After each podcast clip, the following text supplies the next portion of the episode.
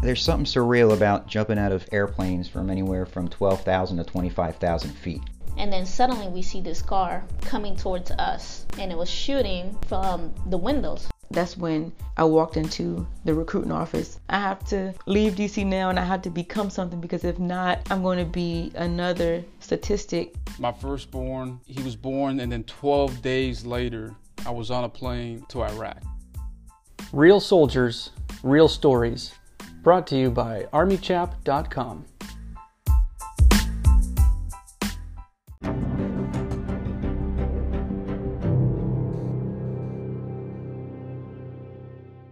Hey everyone, so thrilled to have you join us for another interview on the Soldier Stories Podcast. I'm your host, Chaplain David Wright. If you have listened to at least a few of these, you know that we do our best to bring you unique and inspiring stories of the people in our military. If you haven't already, please subscribe or leave a rating or review, as that will help more people find this free resource. Well, people join the Army for many different reasons. In today's case, this soldier's service is tied directly to the story he is going to tell, not just about himself, but about the historical situation that happened in Vietnam in the lives of his family members. We've been trying to coordinate this interview for a while, so I'm excited that we're able to make this happen today, just before you move out of here, out of Korea. So I'll let you take it away and introduce yourself for us, and then we'll get into the story. Thank you, sir. So my name is John Che.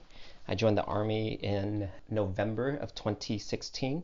I work as a CBRN specialist. That's chemical, biological, radiological, nuclear specialist. So I joined the Army about 2 weeks before my 35th birthday, which is the cutoff age. And it was something I'd always wanted to do. But more importantly, it was when during my 20s, something happened to me in my mid-20s when I had moved back to Vietnam for the first time. I just witnessed certain things and changed in certain ways that made me really feel that if I didn't join the Army and serve and try to help others, I would regret it. So it starts off in 75 after the war ended. The Americans left in 75, and Saigon fell on April 30th, 1975, to the communists. So at the time, most of my family were living in southern Vietnam in Saigon. So my family, they were well off at the time prior to the war. They were from central Vietnam. They owned businesses and property. And so after the communists came in, they took away most of those things from my family. And they punished my father severely because he was, prior to the war, during the war, he was working with the South Vietnamese government. So things were really bad. My parents at the time had 3 kids, 3 young children, and they were only being paid in rations, and there wasn't enough to eat. They devised a plan, which many southern Vietnamese people were doing this, to flee Vietnam. Some were fleeing into Cambodia, and many others were trying to get on a fishing boat and be rescued at sea. Because during the time, there was a U.S. policy at the time that said the president, he made a promise to the Vietnamese citizens saying that if we find you out at sea, we will take you in. And a couple other countries had agreed to that. I think it was Australia, a couple other countries. They said, if we pick you up, you will automatically come to our country and become a citizen. So some people were escaping, and their plan of escape was, hey, I'm going to go out into the ocean and hopefully some other country picks me up. Yes, sir. So it's really a do or die type of situation. Yeah. So what was it like for the people who were trying to escape? Like what was the situations that your parents were dealing with prior to their planned escape? So I remember it wasn't cheap to escape because they were located in Saigon. And if you were a family who lived by the coast, it was easy to make a deal with the fishermen and pay them off so that they would charter you out there and try to get you rescued. So my parents, because they were in Saigon, at night, they had to sneak their way down to the southern tip of Vietnam, which was like a multiple day drive or hike through the Mekong Delta, through the jungle. And from there, they would meet up with the fishermen who would then load up this fishing boat, cram it, and then the plan is then they sail out to the shipping lane where there's a lot of traffic. And sometimes the fishermen would then drop them off there and leave them on I don't know if it was a raft, but like a smaller boat. My dad, they didn't successfully escape. It took them 6 or 7 attempts.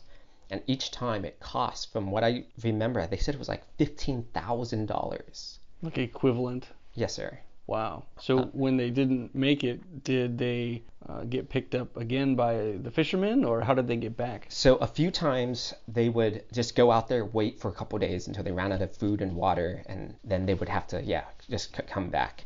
Other times they were caught by the South Vietnam or the Vietnamese Communist Navy. And whenever they were caught, which happened a couple times, they would be thrown into prison, a re-education camp. So the original plan was for my dad and his younger brother, who was 18. My dad was probably 26 at the time. They made the first 5 or 6 attempts, just them two. And the plan was, many Vietnamese people had this plan: send the father first. If he gets rescued, he'll go to that whichever country that receives him, work his butt off, save up money, and then sponsor the family. And to be clear, this is before you were born. Yes, sir. Yeah. This is during the late 70s. So you had 3 older siblings that are in the picture, in the family picture, mm-hmm. but you haven't been born yet. No, sir. Yeah. And so what happened after that? After those attempts, it was probably 1980 at this point, and things had gotten so bad in Vietnam that my mom made the decision. She told my dad, "Forget it, let's just all go, because we can't stay here. And if we die at sea, at least we'll die together." What kind of things were they dealing with beyond already being put in prison during some of those failed attempts of escape? Families were being torn apart, because my mom's family, they were more sympathetic to the communists, whereas my dad's side was, they're pro-American all the way. And so it tore the family apart, even the decision to leave or even wanting to make attempts. Yeah, on that last attempt, it was the entire family, my parents, my 3 older siblings, and my uncle, who was around 18 at the time. And this was in 1980, maybe 1981, probably 1980. They made the attempt, and while out in sea, Thai pirates had raided the ship, because all these refugees, they're taking gold with them. They're taking all their valuables. So their ship was raided. They took all the money and the gold, and a lot of refugees would end up hiding the jewelry and the gold within the engine compartment of the fishing boat. So the pirates knew this, so they would actually strip down, take apart the engine, loot it, and then just throw the engine overboard. So then they're just stuck. Mm-hmm. If they do survive the attack, mm-hmm. then they really have no way to propel the boat, and they're just sitting ducks. And they also, they raped the women. My dad had to smear, I think it was engine oil. He said he smeared engine oil all over my mom so that she would be too dirty for them to try to, rape. It wasn't uncommon for them to kidnap the children. To do what? I don't know. But my eldest brother, who was probably 6 years old, no, he would have been 8. He was kidnapped. They actually removed him from my parents' fishing boat and put him on their boat. And my dad had to struggle. My dad got onto their boat and pulled my brother back in. Wow. So I don't know how they were picked up eventually, but they were.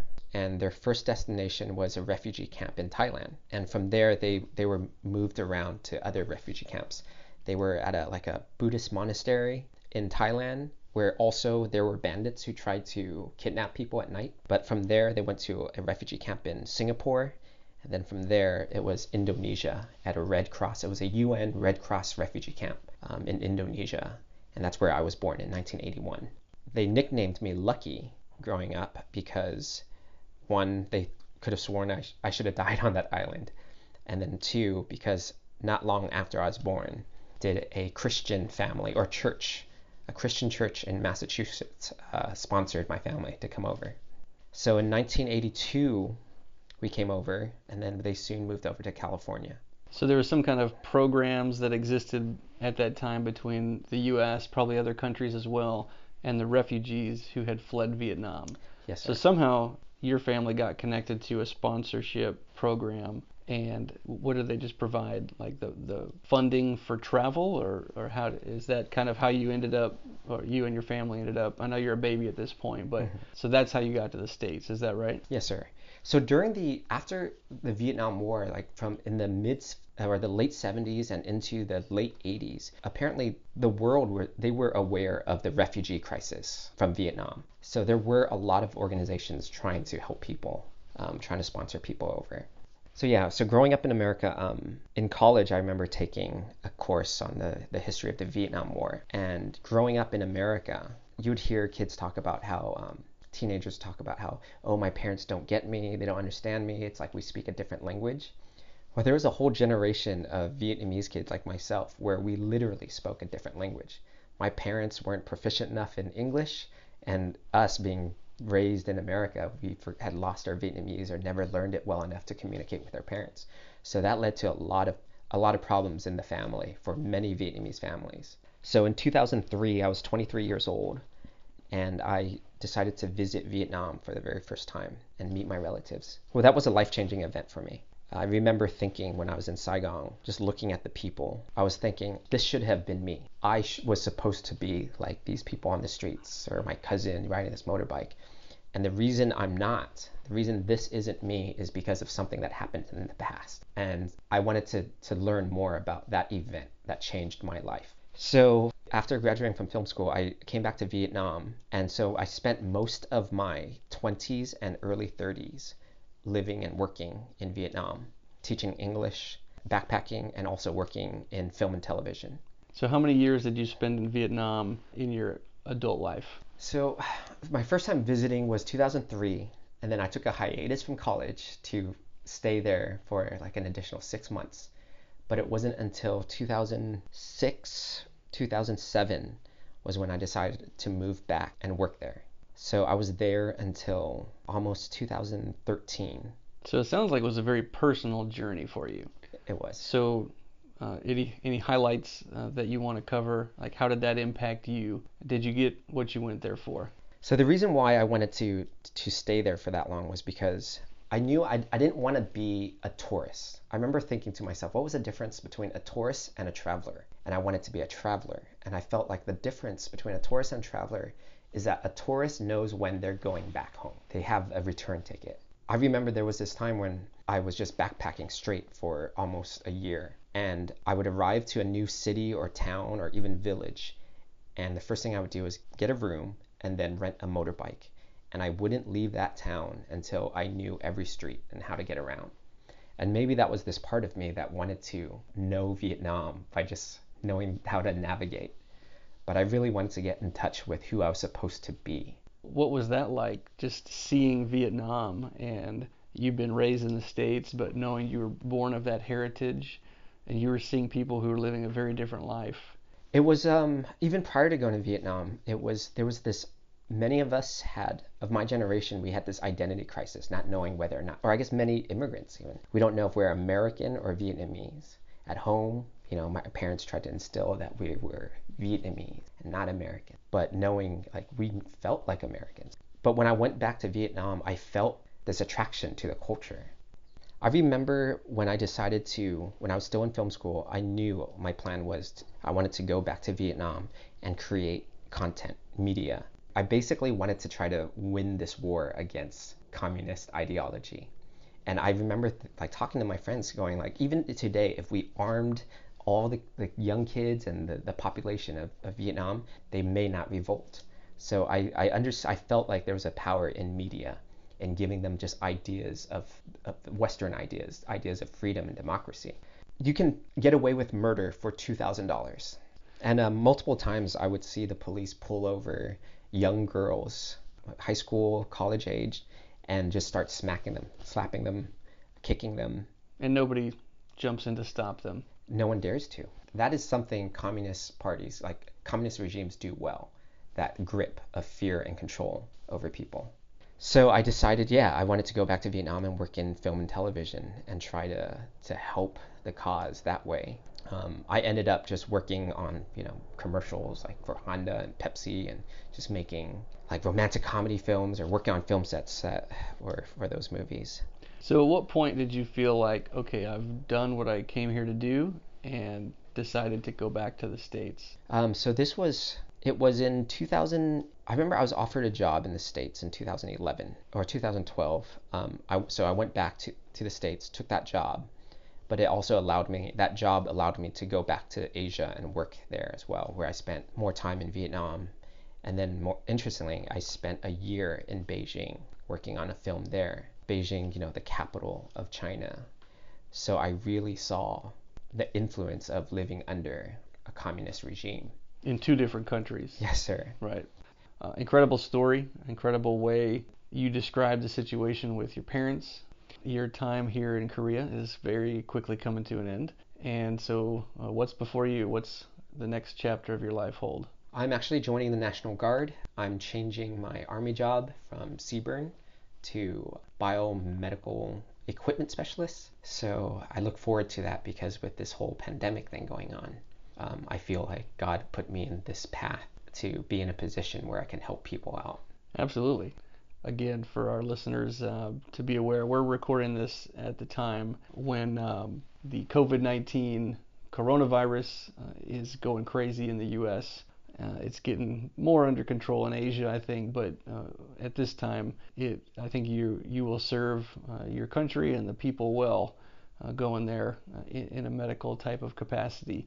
So I look forward to hearing from you. I know you're going to do great things. I'm thankful we got to know each other over the course of over a year and a half or so. And I do want to give you a small gift. So this coin has a shield on it, and let's just call that the shield of faith. I believe you have been shielded by the Lord in many different ways, and it's got a scripture on the back as well. So take that with you, put that somewhere, and I hope it means something to you. Thank you for your time, and I really appreciate you sharing your story with us. Thank you, sir.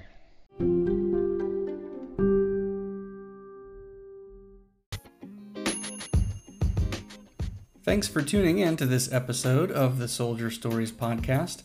This is Chaplain David Wright, capturing unique and inspiring stories of the soldiers and leaders in the United States military. Please consider taking just a moment to subscribe and also provide a rating or a comment, as that will help more people find this free resource. You're also welcome to check out my website, ArmyChap.com, to read my posts and see some pictures of what we do. It is my hope and prayer that you find inspiration and encouragement through this program, and remember to put your trust in our great and loving God who daily bears our burdens. Until next time, may the Lord bless you and keep you.